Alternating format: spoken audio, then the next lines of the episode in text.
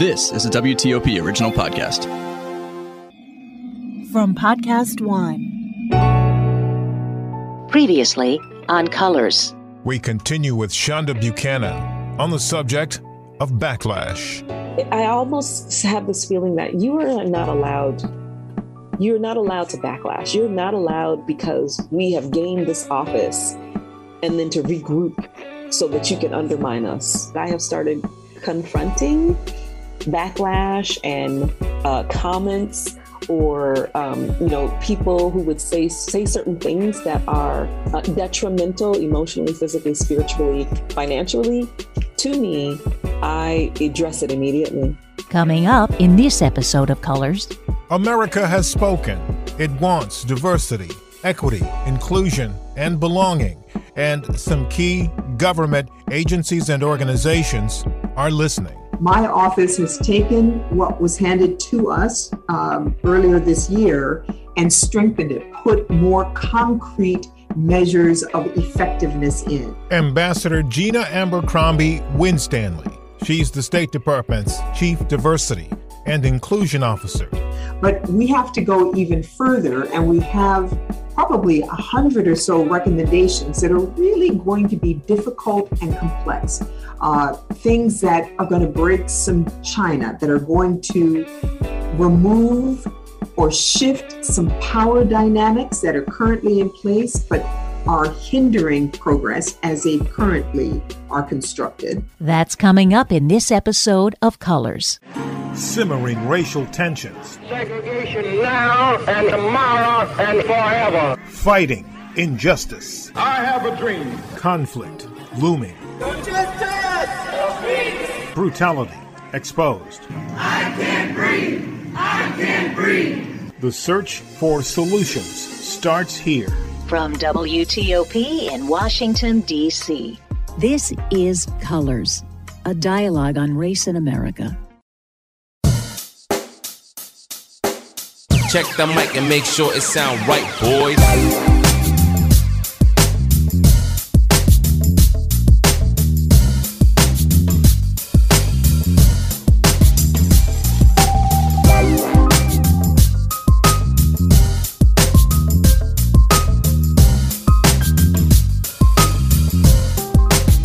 I'm Christopher Cruz.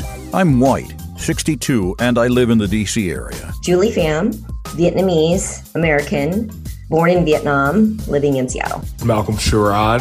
I'm a black American from South Florida. Tyrese Coleman, black woman from Brown Grove in Ashland, Virginia. I'm JJ Green. I'm black, and this is Colors. Since the killing of George Floyd last year, organizations across the country have been deeply involved in efforts to develop diversity, equity, inclusion, and belonging programs. We've heard a lot from public companies and, and organizations, but we haven't heard a whole lot from the U.S. government. Perhaps leading that effort has been the State Department, and they've appointed someone to run their operation Gina Abercrombie Winstanley. She's the Chief Diversity and Inclusion Officer in the Office of Diversity and Inclusion. She's a 30 year diplomat. She began her former work in teaching and leadership development as the chairwoman for the Middle East Area Studies program at the prestigious Foreign Service Institute, where U.S. diplomats are trained. She's done a lot more than that. She's served in Baghdad, Jakarta, and Cairo before taking on the position of Special Assistant to the Secretary of State for the Middle East and Africa. In fact, she's the Department of State's Meritorious and Superior Honor Awards, including for acts of courage during an attack on the U.S. Consulate General in Jeddah, Saudi Arabia, on December 6, 2004, by Al Qaeda terrorists. We don't know what those acts of courage are, but I can pretty much assure you, you don't get that award for just showing up to work. Ambassador, we are really excited to have you here today. You are such an impressive figure. Just, you know, your accomplishments in your life uh, and the things that you've done outside of the State Department, before the State Department, and I'm certainly sure after the State Department are going to be equally as impressive. But thank you for doing this, joining us today on the Colors podcast, because we want to talk to you about some very important activities that are taking place at the State Department that you're running right now. Thank you for being with us today. Thank you, sir. I'm delighted to be here. First question for you, Ambassador, is tell us about the State Department's diversity, equity, and inclusion goals.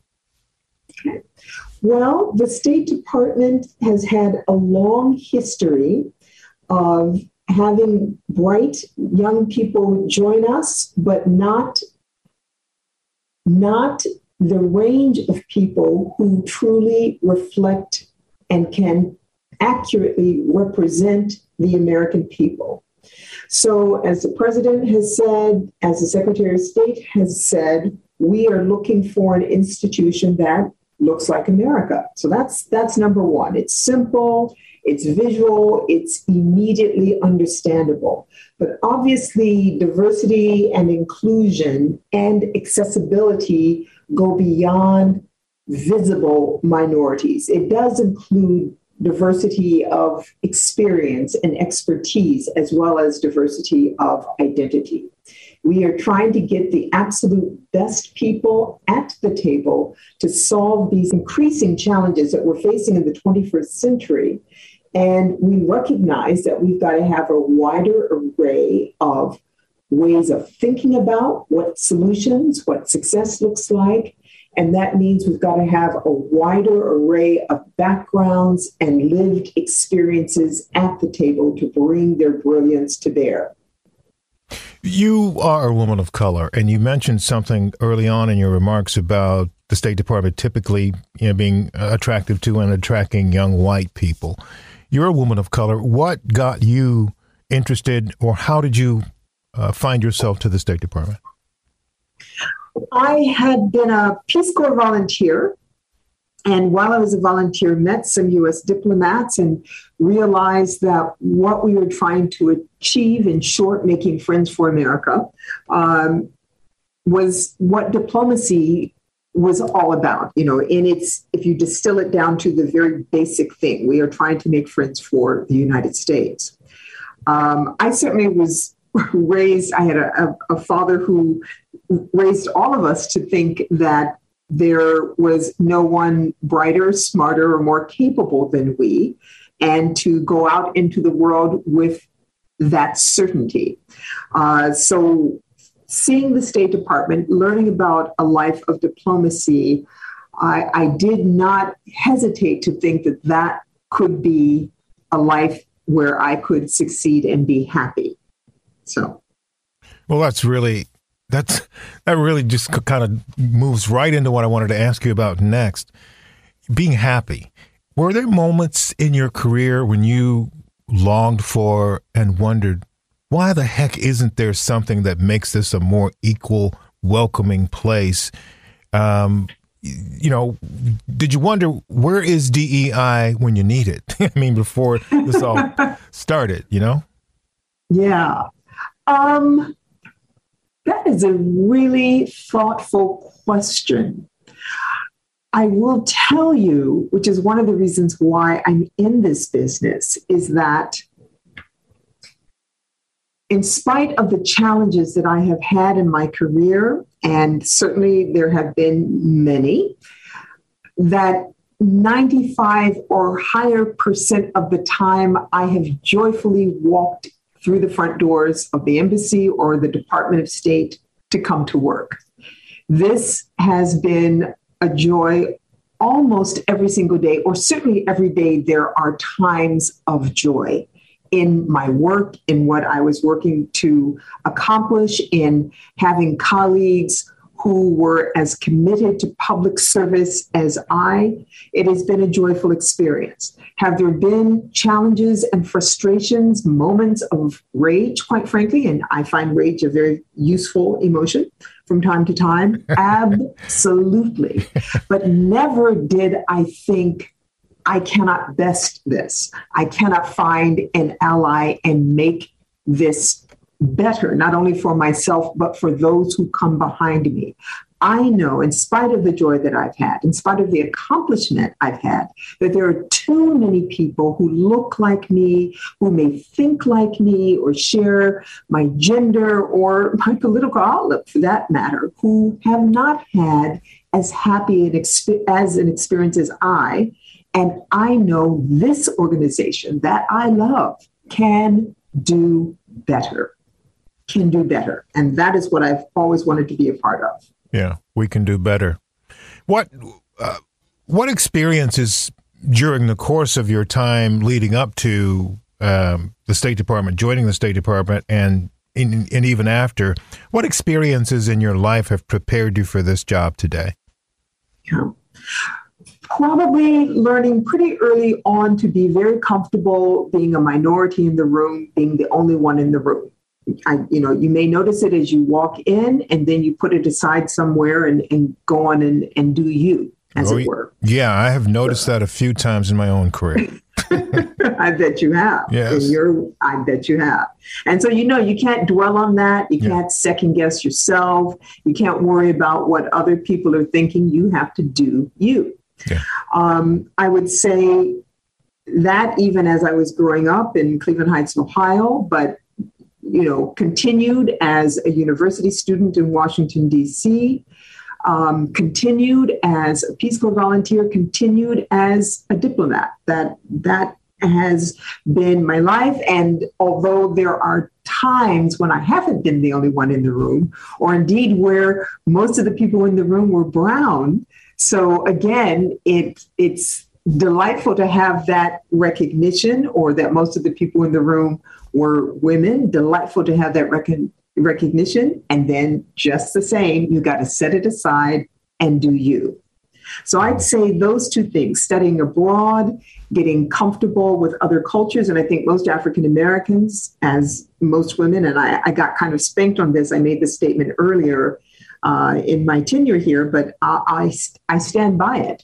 As a minority, as a woman in this country, you do not operate from a position of power, of being in the majority, of having um, unquestioned, thoughtless acceptance. You cannot assume that people are going to give you the benefit of the doubt or expect success from you. So you have got to navigate in that space, navigate in different cultures even within your own country and therefore you are well prepared to do the same overseas. I, I, stand by that statement. I know it makes some people uncomfortable but i believe it is true. I agree with you 100% i mean you can't be one thing over here and something else over there you know? Mm-hmm. and you mm-hmm. clearly get that. And throughout your career you've demonstrated the ability to think critically and to think with depth throughout all of the things that you know you've been challenged with and tasked with, you know, from your days at, at GW or Johns, Johns Hopkins and, or Harvard or wherever. You know, um, mm-hmm. the point that we're getting at here is this is a brand new day, and it's not a day that we haven't seen before in this country. It's a day that we've, you know, we have a new we have a new opportunity to to define what we're able to do when we start looking at diversity, equity, inclusion etc. So the State Department doing this is pretty remarkable, but it shouldn't be because that's what the State Department should be about, as you said. So, in doing what it is that you want to do, what are the lines of efforts, lines of effort, or goals that are most important to you as director? Well, I think one of the most important ones, because it's been proven over and over again that it is effective, and as I mentioned earlier, while being a visible minority, having visible minorities in positions of leadership and power is it's necessary, but it's insufficient. But it's necessary because that's the quickest shorthand that communicates to everyone that people who are different are welcome. And so having us look different is absolutely a priority. Um, when we say we want to look like the America we represent, it means we've got to look different but we cannot stop there. So we spend a lot of time and attention on accessibility issues. And certainly, disability is not always uh, visible. There are a number of people who have invisible disabilities that we've got to get to accommodations uh, on, where we have laws and regulations that can help us increase the number of people with disabilities that we can bring into the State Department and allow to serve the nation like every other employee. And we have to go the extra to, to use the regulations and laws that we have to, to imbue those with power and to increase those numbers. That, that's a place that we can start. We want to increase transparency. A lot of what happens in many organizations, certainly in our own, is very opaque. You know, hiring decisions, promotion decisions, assignment decisions. They, they can be extremely opaque so that some people who have the in, who have the connection, know how to get where they want to go. And then the rest of us are left floundering. So, transparency is a great leveler of the playing field. So, we work a lot on that. Accountability is the most important thing from my perspective and the hardest nut to crack. Um, the laws as constructed are not very helpful.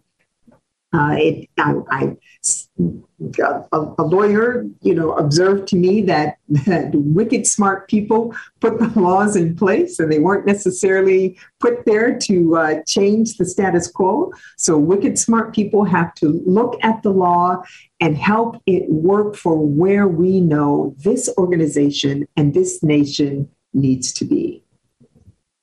So, considering all of that. Um accountability, engagement, and action seem to me to be the most compelling, or at least certainly the things that stand out to me about what you're doing. You need for people yes. to be accountable. You need for them to engage, and you can't do any of that without taking some action. So, what are some of the initiatives that are underway or being planned right now? Well, one of the largest that we are um, moving very quickly toward I hope in the next day or so, is to put out our preliminary um, diversity, inclusion, uh, equity, and accessibility strategic plan. We have a draft of it that my office has taken to the next level after the workforce worked on it in the previous administration. My office has taken what was handed to us um, earlier this year and strengthened it, put more concrete measures of effectiveness in. But we have to go even further, and we have probably a hundred or so recommendations that are really going to be difficult and complex. Uh, things that are going to break some china, that are going to remove or shift some power dynamics that are currently in place, but are hindering progress as they currently are constructed. And so we have been reaching out to various aspects of our workforce our employee affinity groups, our employee organizations, uh, people in our um, Global Talent Management Bureau, our lawyers, uh, different regional bureaus, for us all to come together in various working groups to clothe these final 100 recommendations to really dig deep and see can they be done? Can we find a way to put them in place in a way that is clear, accessible, and effective for everyone. So that's the work we'll be doing between now and March when we put out our final strategic plan, and then the workforce will march to that. So that's a very big thing. We've got some smaller things that we've done that make for a more transparent system. And it's a little bit inside baseball because we are such a unique, not only just civil service, but we've got the foreign service, which is a different hiring mechanism. And we choose people and promote people in a way that is not the same as the civil service does, which is what most foreign agencies, sorry, federal government agencies um, adhere to. So we've got a lot of things that we're trying to uh, bring a spotlight to. This is how it works. You know, now everybody's going to know who's on the committee that chooses ambassadors, who choose deputy chiefs of mission, you know, which is that that penultimate position if you want to become an ambassador or a chief of mission.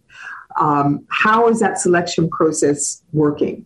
We've, we've sent out instructions for our foreign service and our civil service to regularize how decisions are made. That we don't want one person deciding, looking at a list of people just because they know so and so and have worked with so and so before and like them.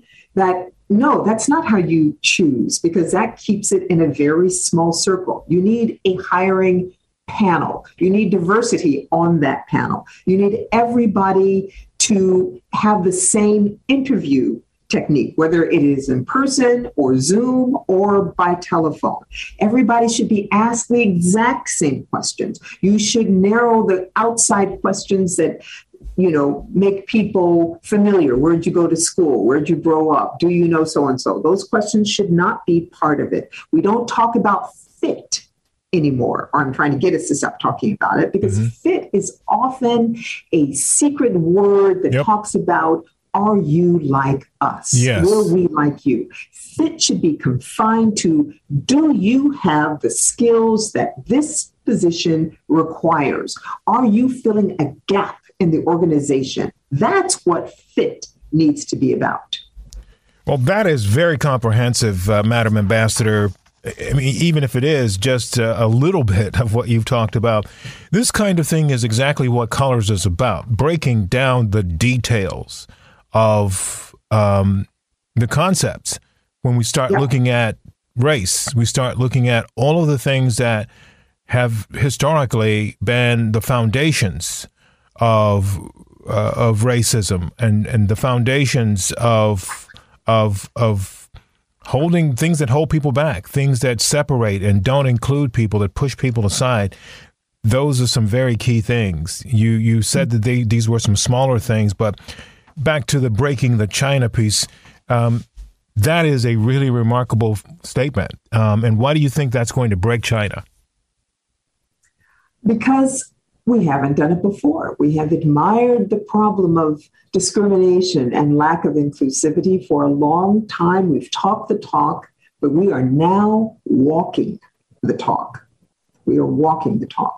So, you know, every change that we've already put in place is not welcomed by everybody because the former system certainly served some people.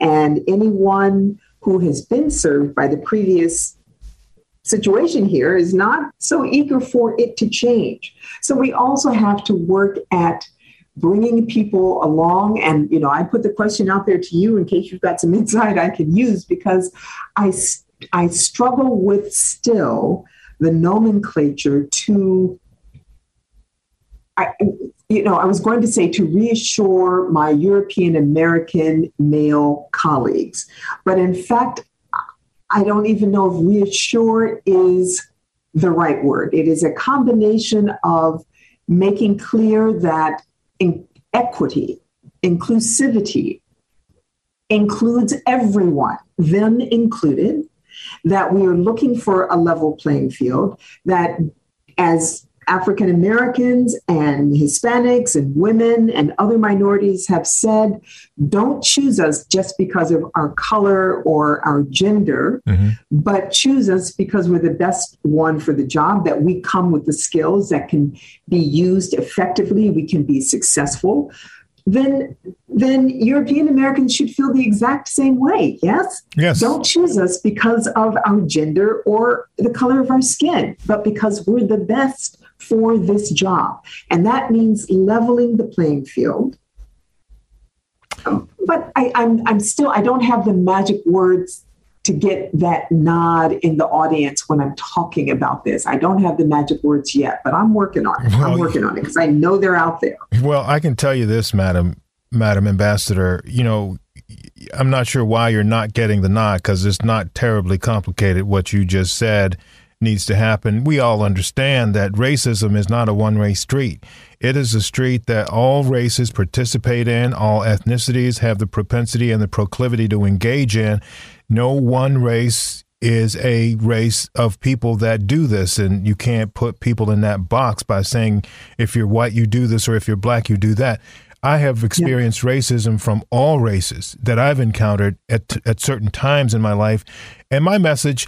And I think the message of this program, and certainly the message I'm hearing coming from you, is that it's not okay. It doesn't matter who you are, or what color you are, or where you're going, what you're doing, or how you want to do it. You can't do any of that. You can't be racist. You can't be uh, exclusive, and you can't um, you can't put people aside. And, and and and that means all all people of all races are essentially welcome in the process. And that's precisely what I hear you're talking about doing there at State Department.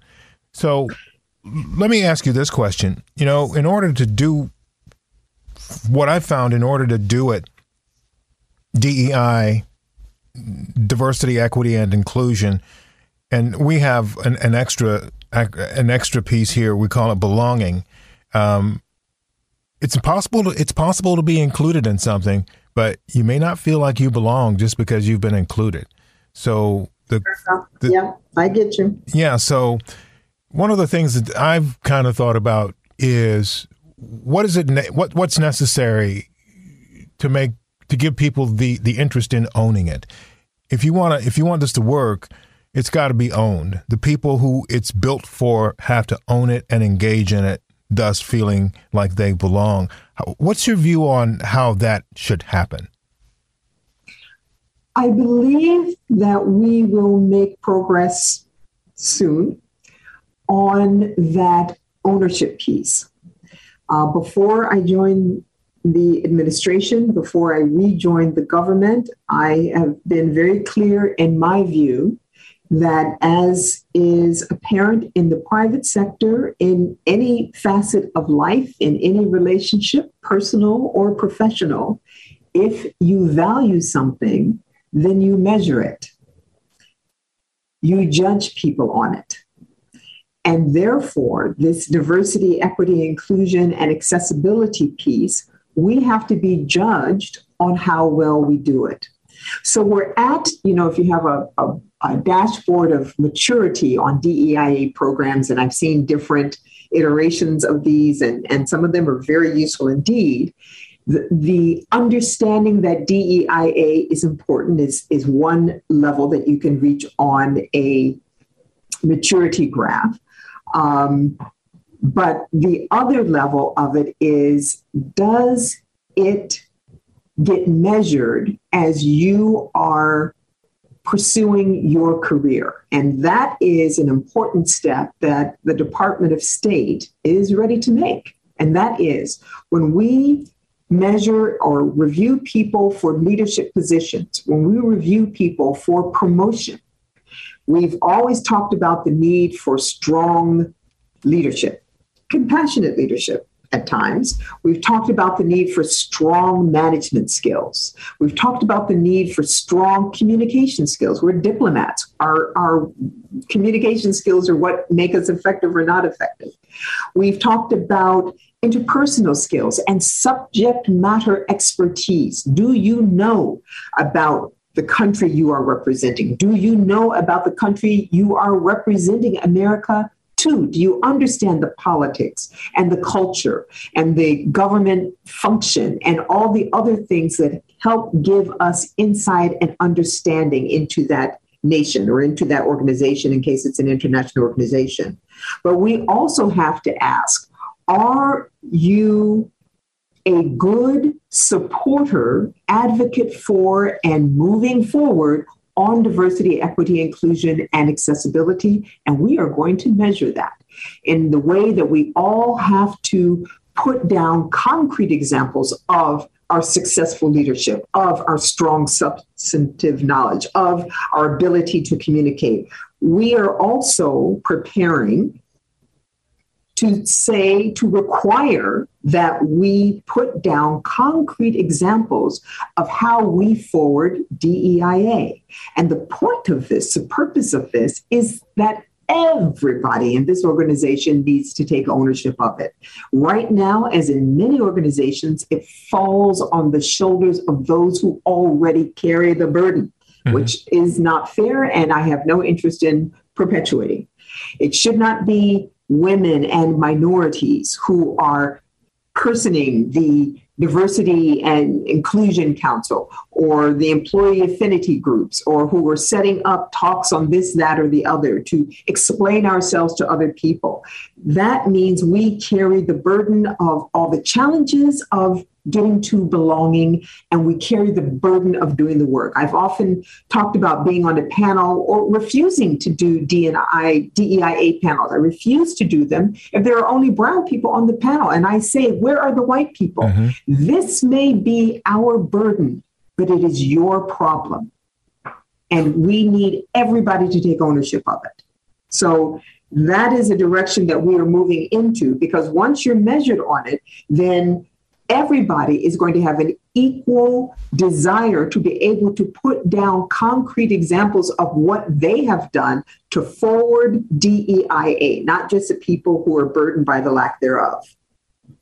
You know, one of the things you've done throughout your career based on what your your your your your your colleagues and certainly your appointment to this position this this this post and just the things that you've done in your lifetime you've just you've always excelled and gone above and beyond. And you've just done it again. There were four questions here i was going to ask you but you've answered all four of them at once and i'm assuming it's because you knew they were coming. Uh, no i just started answering your questions so, so i gave you a full answer. So so we're running out of time. I mean i wish we had more but i'm not gonna uh, belabor that point. Maybe uh, we can establish another opportunity. But I want to combine two things and ask you um, how are you selling this? I know you have this. Uh, at the State Department, I spoke with Bill Russo not too long ago about the Hometown Diplomats program, and I'm so grateful you're talking to us. Uh-huh. Um, a quote local radio station, although we're located in the nation's capital with several million people listening to us in several states, uh, and including me. Yes. Thank you. and this podcast, which obviously is out there in, in the universe of the internet with a lot more people that are going to hear it. But um, the Hometown Diplomats program is designed as, to, to make Americans familiar with folks from the State Department and what you're doing and why you do what you do. How are you selling this to Americans? And at the same time, what are your what are your global partners to think? Uh, what's the message to them uh, for uh, about this program? Yeah. Well, I'd say selling it to America, frankly, we are trying to step up to the demands of America. America has told us they want us to do better. And again, equity is for everyone. I don't care what your background is.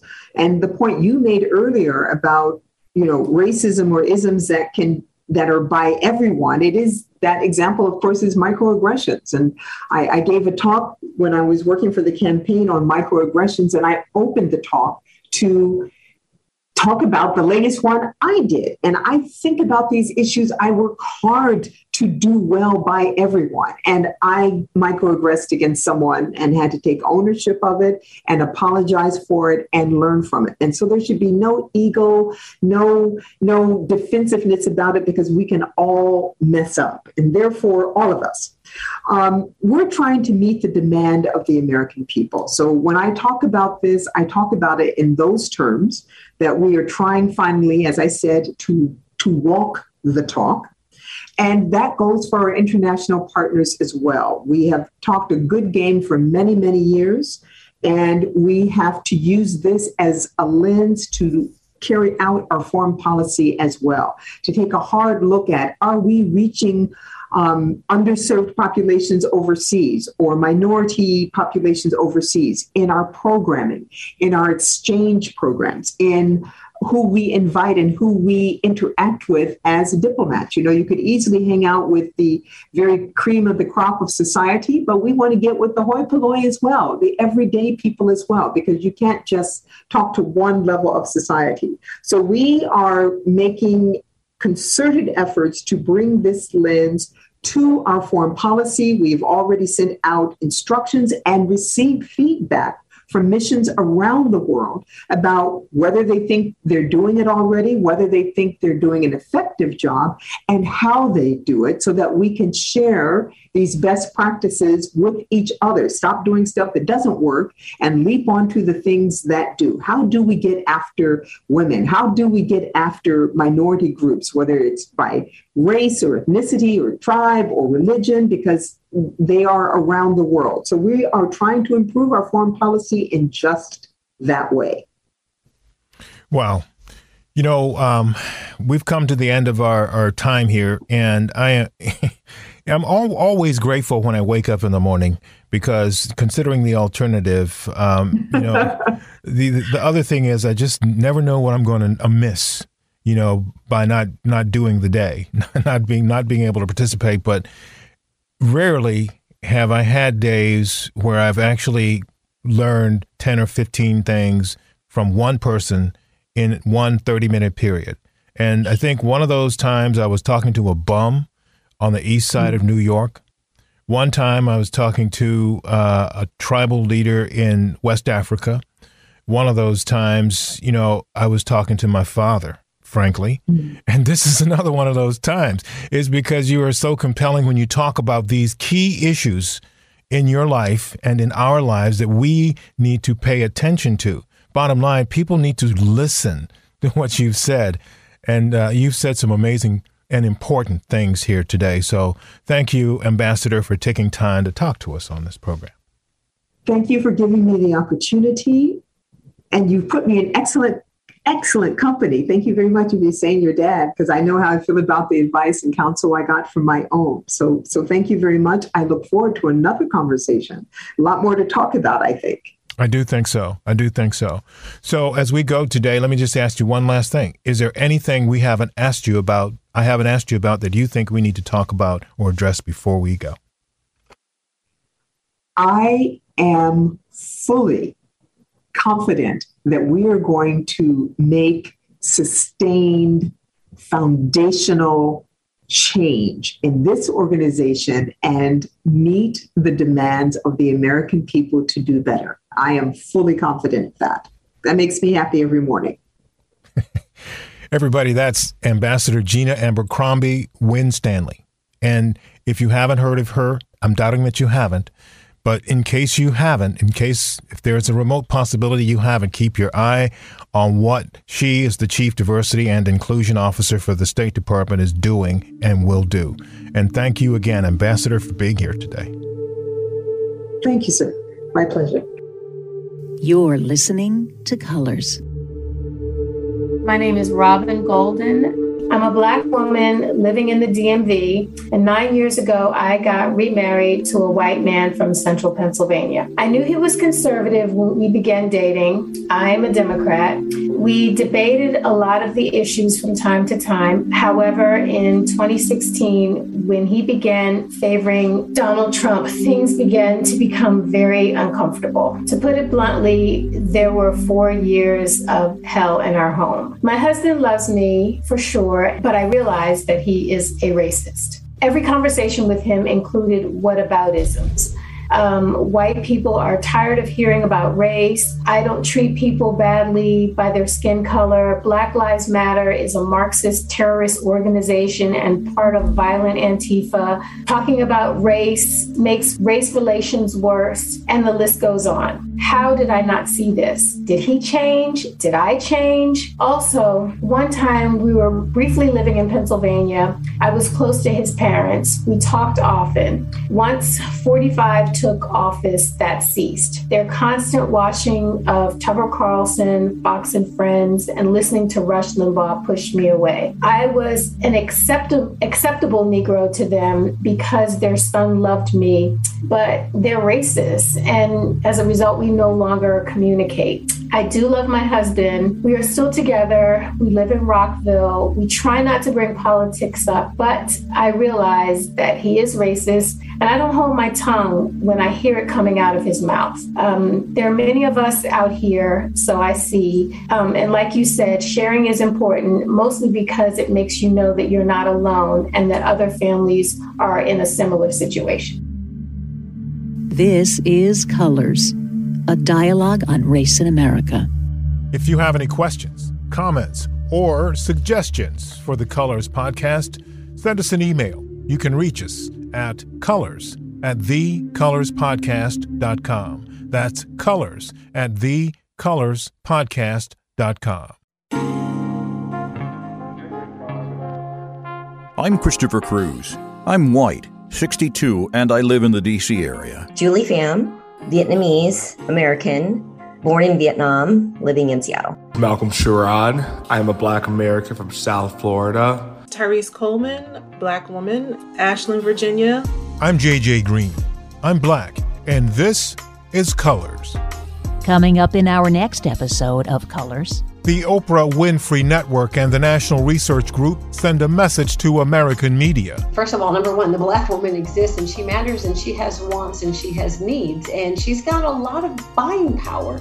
So, you know, pay attention to these needs. Cindy Smith is Vice President of Diversity, Equity, and Inclusion at the National Research Group. They've done a groundbreaking study talking to black women across the country. And here's what they want media to know.